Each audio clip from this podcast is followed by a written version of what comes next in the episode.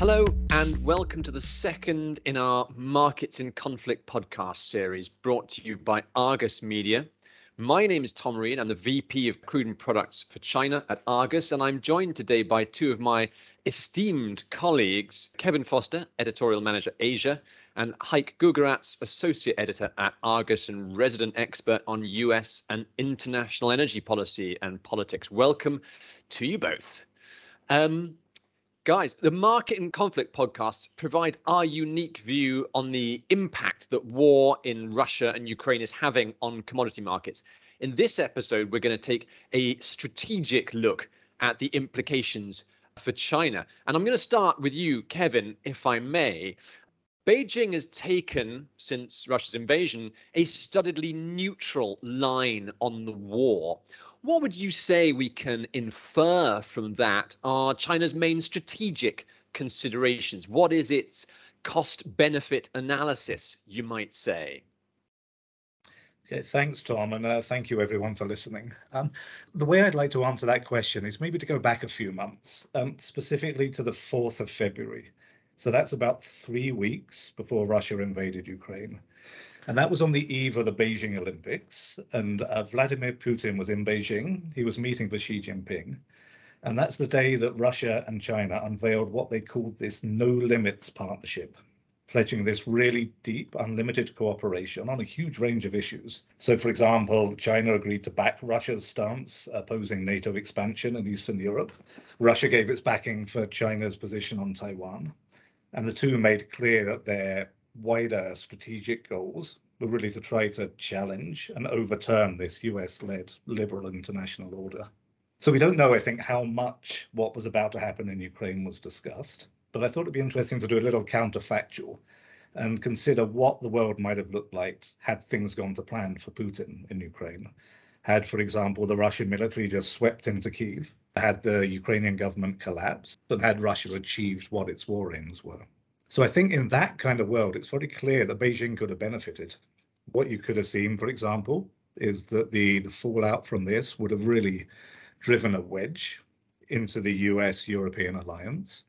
It would have split these allies. Potentially, it would have highlighted the impotence of the US. I mean, following on from this foreign policy disaster in Afghanistan last year, it would have made the US seem that it was really just ineffective and no longer the leading power on the world stage it would have exposed what I think Xi and Putin very clearly see as the decadence of the West. So Beijing would have been left with a strengthened authoritarian ally in Moscow. And really, it would have had a template for its own strategic ambitions in East Asia, most particularly what it wants to do in terms of bringing Taiwan back into the fold. So, all this, I think, if it had happened this way, would have strengthened Beijing and would have weakened the US. And so I think you can see why Xi was pretty happy to sign this, you know, what they call this no limits friendship pact. But as it turned out, that was a gamble by Xi. And as things look now, it looks like that gamble's failed. Because you look at actually what's happened. So Russia's been exposed as a much weaker, much less reliable ally than Beijing had thought.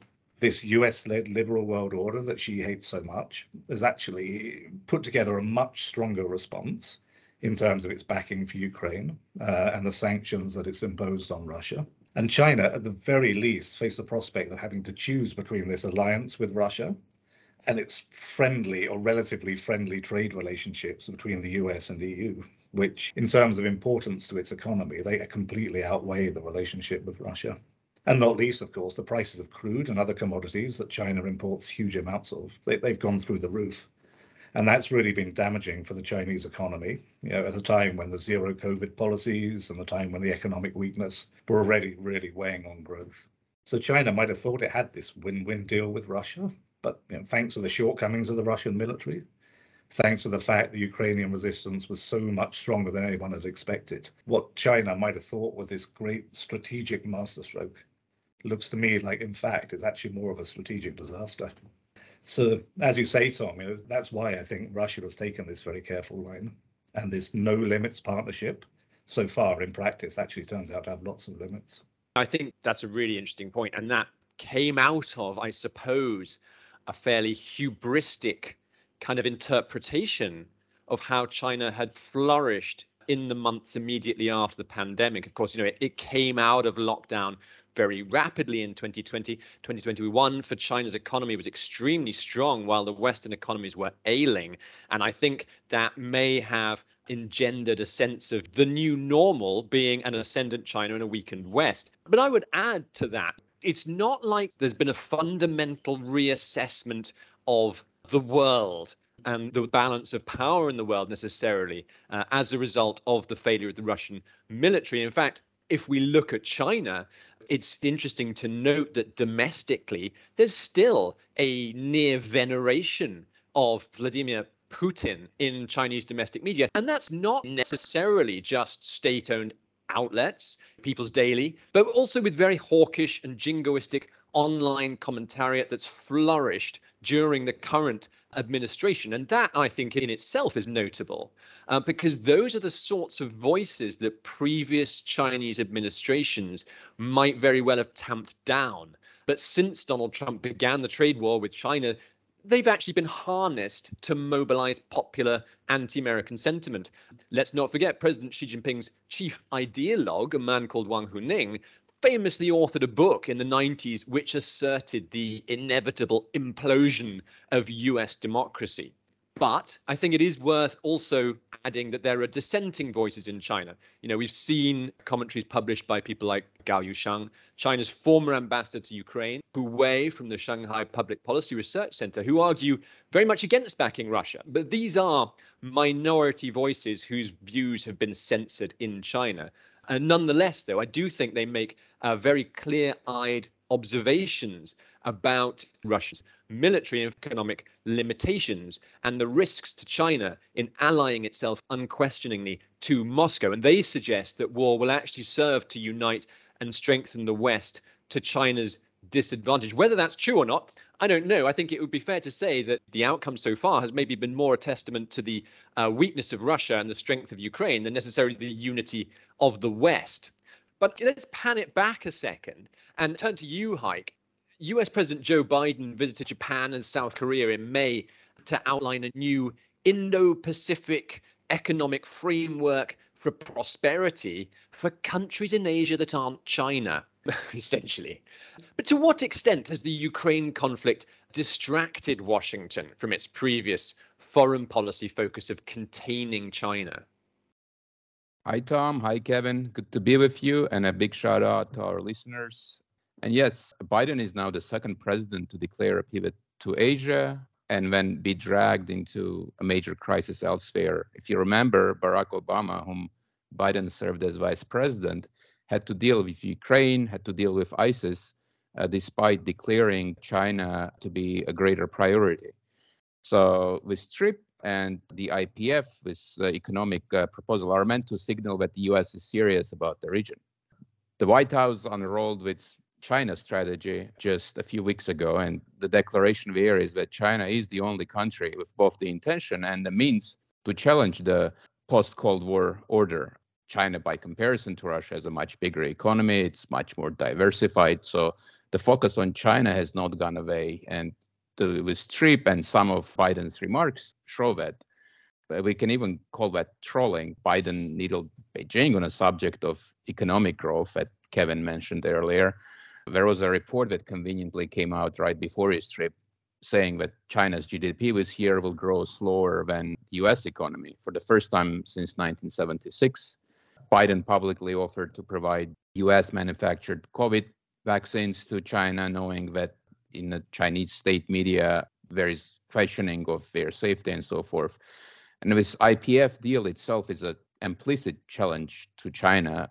It's not a trade deal like the former TPP, which the US once championed and now China wants to join. It's not the RCEP, which Beijing has now offered as an alternative.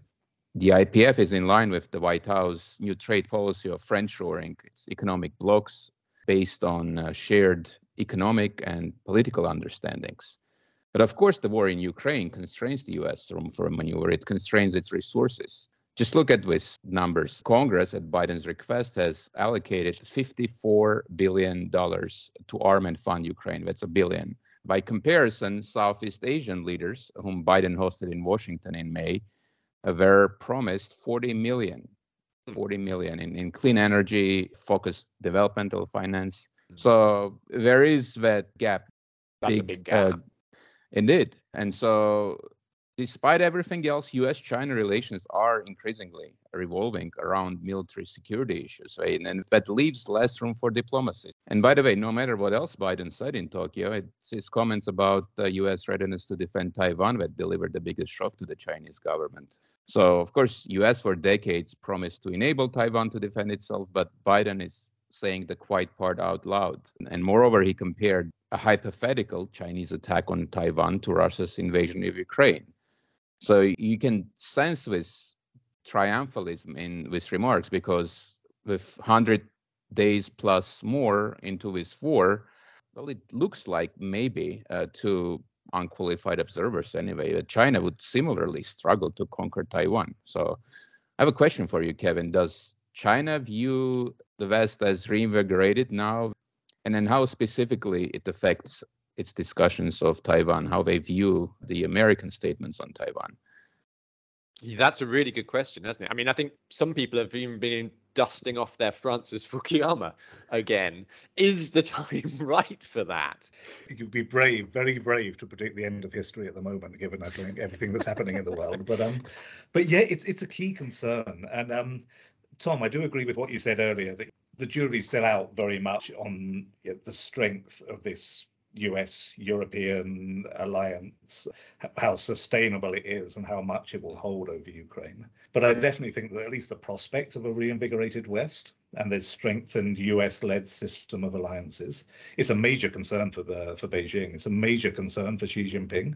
And I suspect it's actually one of the reasons that Xi's quietly cursing Putin under his breath for making such a mess of the invasion of Ukraine and really leaving China in what I think is a very, um, very dangerous position. At the same time, they will also presumably watch uh, recent developments in Europe, where we are seeing fractures in the anti-Russian coalition in places like Estonia, where the prime minister has just resigned, and it seems very clear that the West isn't necessarily unified still. If I may, John, ultimately all sides bear costs, right? I mean, you know, there is the rise in energy prices, rise in inflation, so we don't know what happens a year from now. I mean, is, is how much is a public in a democratically elected society is willing to put up with economic hardship? So far, uh, everyone has rallied. I mean, in three months more, everyone has rallied behind their governments. You know, the support for Ukraine is uh, pretty strong. But yes, I mean, it's that's the big difference between democratically elected societies and those that are yeah. not. But uh, just to come back to Kevin, because I'm sorry, we, we did interrupt you. Uh, what do you think that this does mean for discussions about Taiwan? Do you think that China's calculus has changed there? Well, I think you were right earlier, Haik, when you said that everything that Biden's done in Asia, and you look back at some of the, the pretty intense moves. There was that nuclear submarine deal that was signed between the US, Australia, and UK last year. Even some of those hard power moves, some of the um, the moves on trade. Nothing, I think, has disturbed Beijing nearly as much as the prospect of Biden and the US taking a much tougher policy on Taiwan. Now, China, as we know, it views Taiwan as this renegade province. And I think Xi Jinping has hinted several times that he really wants to achieve the, the reunification, as he sees it, of Taiwan when it's uh, uh, on his watch. It's difficult to say, but I think there are probably two ways you can look at how the situation in Ukraine is affecting the calculus over Taiwan. So on the one hand, China might look at all the weapons that the, the US and its allies are pouring into Ukraine, you know, the, the $50 billion or whatever it is of funding that the US has given. Uh, it might, in particular, look at these unexpectedly tough financial sanctions that were imposed on Russia and the prospect that we might be hit with those at some point as well. Again, I think China has clearly had to recalculate its assessment of the strength of the Russian military.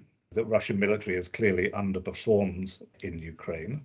China, remember, makes a very big deal of the fact that it's it's got a peaceful rise. It hasn't fought a war for 50 years almost now. But you know, China, when it comes down to it, probably doesn't know how the PLA is going to perform. Actual situation uh, like the takeover of Taiwan. So China and Xi might just look at all these factors and think, okay, this goal we have to take over Taiwan is going to be a lot more difficult and a lot more costly than yeah. we uh, than we previously thought. Now, one thing I just wanted to follow up on that, and I realize it's slightly out of our remit, not being military experts, but of course, you know, China's always maintained that history's on its side when it comes to reunification with Taiwan. Has, do you think, the way in which NATO managed to arm and retrain the Ukrainian military since Russia's capture of Crimea in, in 2014 changed the time frame for that. Do you think that there is a danger that Beijing could want to accelerate reunification?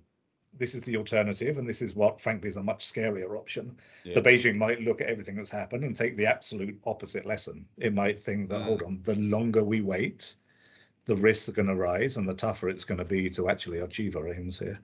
So I think we saw some reports not so long ago that the US was now working much more closely with the Taiwanese government to actually shape Taipei's military purchases, to actually, you know, move Taiwan away from these kind of big ticket, very glamorous purchases toward actually buying weapons that would help deter an invasion. And really, if you look at what's happening in Ukraine, it's actually like it's a it's a template for how to do this. You know, there are so many lessons learned about what works and what doesn't yeah. when you're a small country trying to deter a big country. So Beijing might look at all this actually.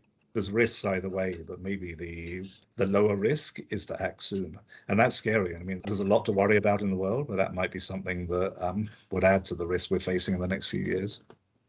Yes, it has been a sort of a very low budget defense of Ukraine, hasn't it? It's been drones, it's been anti-tank missiles. I wonder if we could come on now maybe to the uh, energy security dividend that China stands to potentially gain from the uh, division of energy markets, commodity markets. Because uh, certainly from where I'm sitting, there are certainly huge potential benefits to China arising from its political proximity to Moscow. You know, it's the single largest buyer of Russian crude. It currently buys it at heavily discounted rates, and that obviously follows the an embargo of Russian imports by the US and its allies the EU, UK, South Korea, Japan.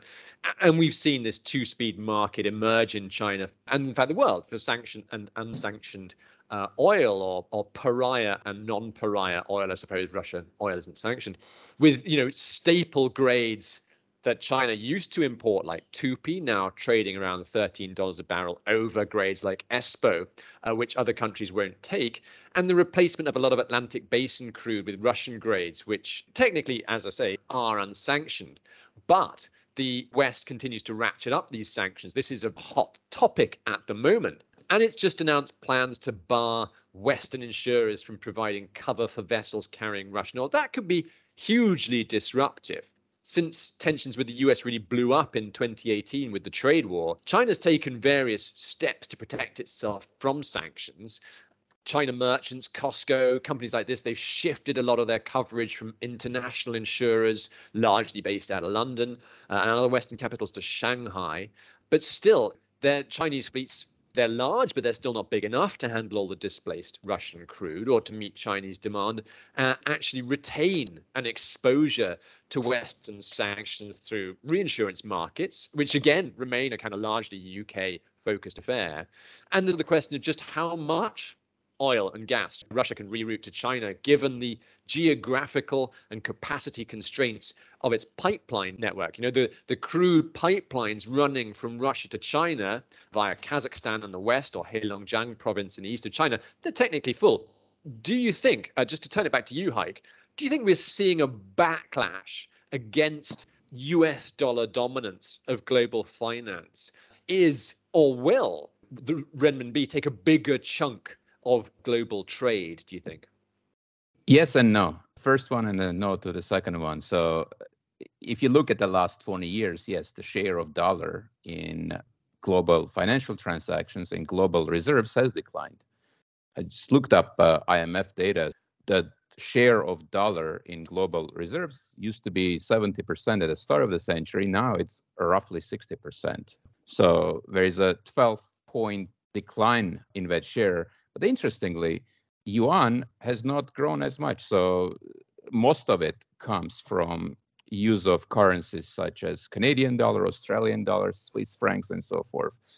Beijing is not willing to make yuan truly freely convertible international currency. And so long as it doesn't, the role of renminbi is not going to be big. It's interesting, relative to the size of its economy, China is the second largest global economy, but renminbi is only 3% of global reserves. Actually, if you put Canadian dollar and Australian dollar together, it's a bigger share. Mind you, a third of foreign yuan reserves is held by Russia. And uh, it, it, probably wish they had a bigger share because when the war started, the biggest and the most underappreciated impact of this war is the freezing of the Russian central bank reserves to the tune of $300 billion worth. It's dollars and euros. So long as China keeps its capital control, so long as it prevents uh, its currency from being truly convertible, I don't think we will see it taking a bigger chunk of global trade. Uh, Even if we see uh, the redenomination of a lot of commodity trade in RMB, do you think uh, it's certainly to you know to, to Russia? Do you think that might have an impact on increasing the renminbi's role? So far, we've seen Iranian trade into China be priced in renminbi. Of course, when we have to spend it in um, in Chinese markets, and when Russian exports, let's assume all of their exports go to China, which I'm going to ask you how much do you think will go actually, but that's still. Uh, roughly 7% of global oil trade. So the advantage of having a dollar is it's a multi-trillion dollar market. There is so much liquidity that you can do whatever you want with your money. So the question is, what do you do with yuan? I mean, do you do you invest it in China, and when you are locked in into a market from which you may not necessarily be able to export and freely repatriate your money? But uh, I am actually curious, how much do you think China uh, will absorb of this suddenly reoriented Russian market? Well, I mean, and I I can only really I think talk with any confidence about oil.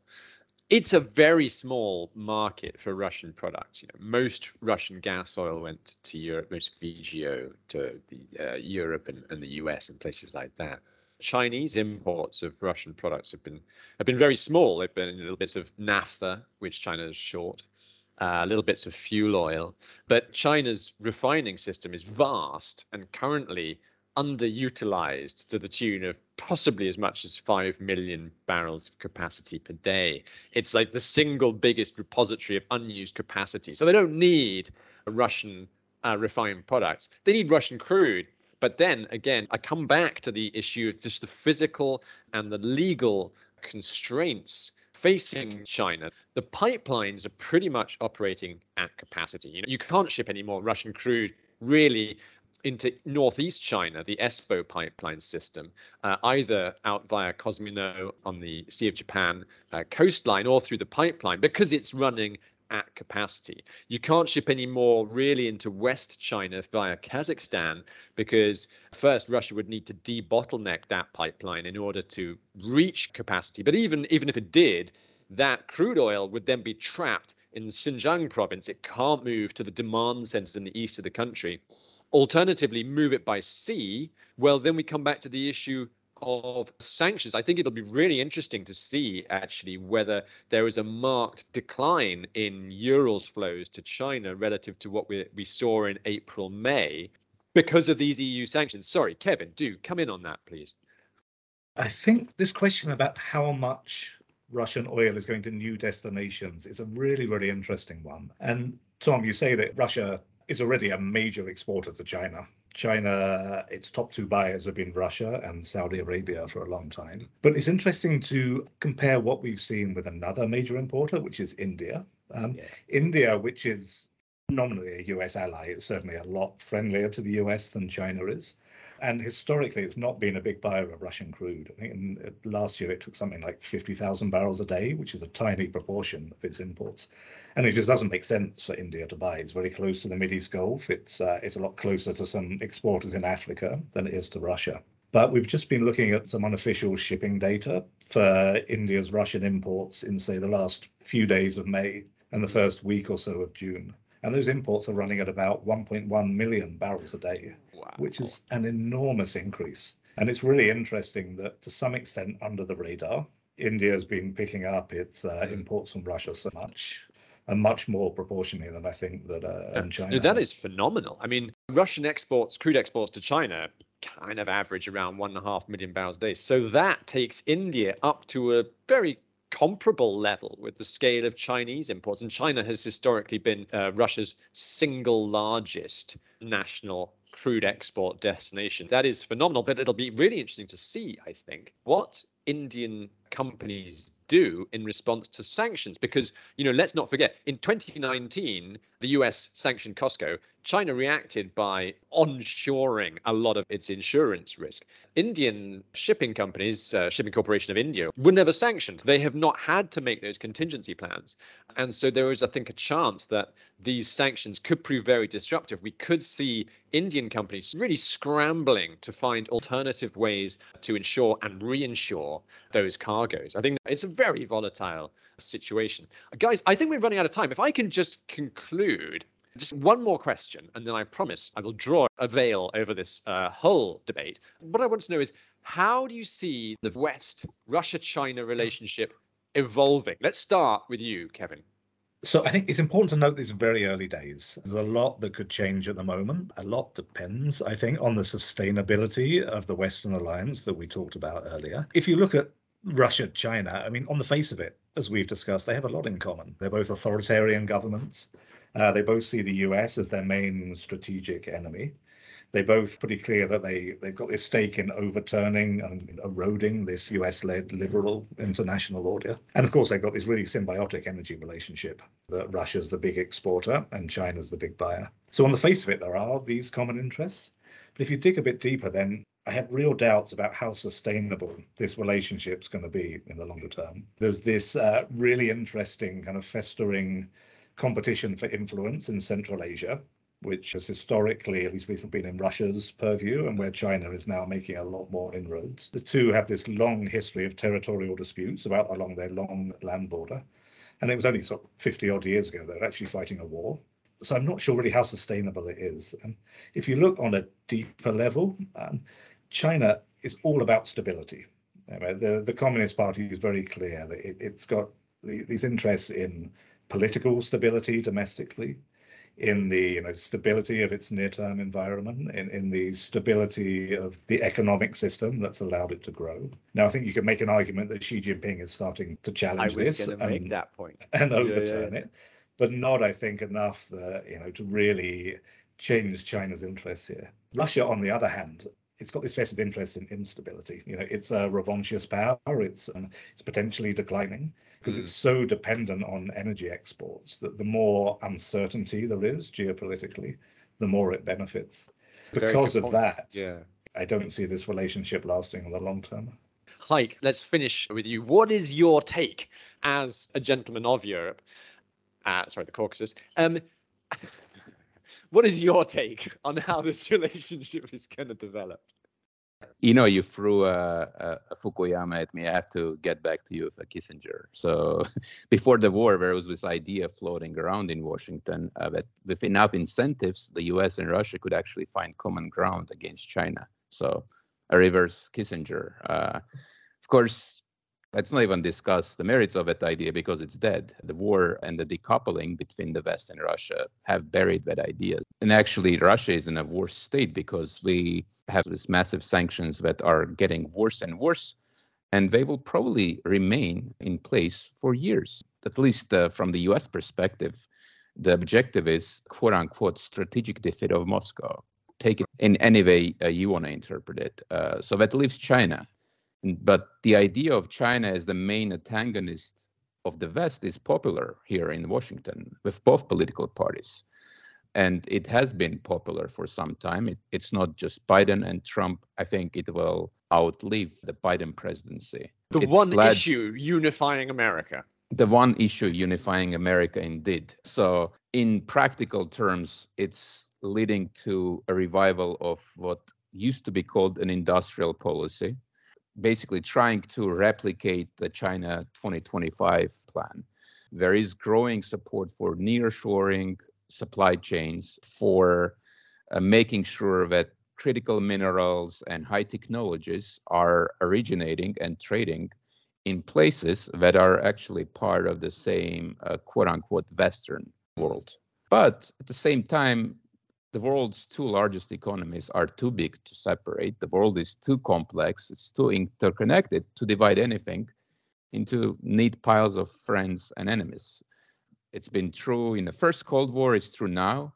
If climate change is a big priority, you cannot address it without cooperating with China. The Biden administration, unlike its predecessor, does not believe that China does not need to be engaged. So they have a different take. They view it as a competition. Actually, they put it in ideological terms. I was uh, listening to Tony Blinken talk about the China strategy. He said that China thinks its model is the better one, that a party led centralized system is more efficient uh, than a democracy. And Biden believes that ultimately democratic societies are better at solving problems. So if you frame it as a competition, it's less dangerous, obviously, than a war. So there is still room there for trade. There is still room there for energy trade. But we will see, right? I mean, to go back to the points that we made earlier, the stability in practical terms means Mr. Xi gets to stay in power longer than any elected Western leader, and that affects it. So we will see. Tune back uh, for our next podcast in a few years. So that is great. We must wrap it up there. Thank you, Kevin. Thank you, Haik. Thank you to all our listeners for sitting through this latest uh, edition of Markets in Conflict. If you have any questions, any feedback, do please get in touch with us via the website. That's all from us. Thank you very much indeed, and goodbye.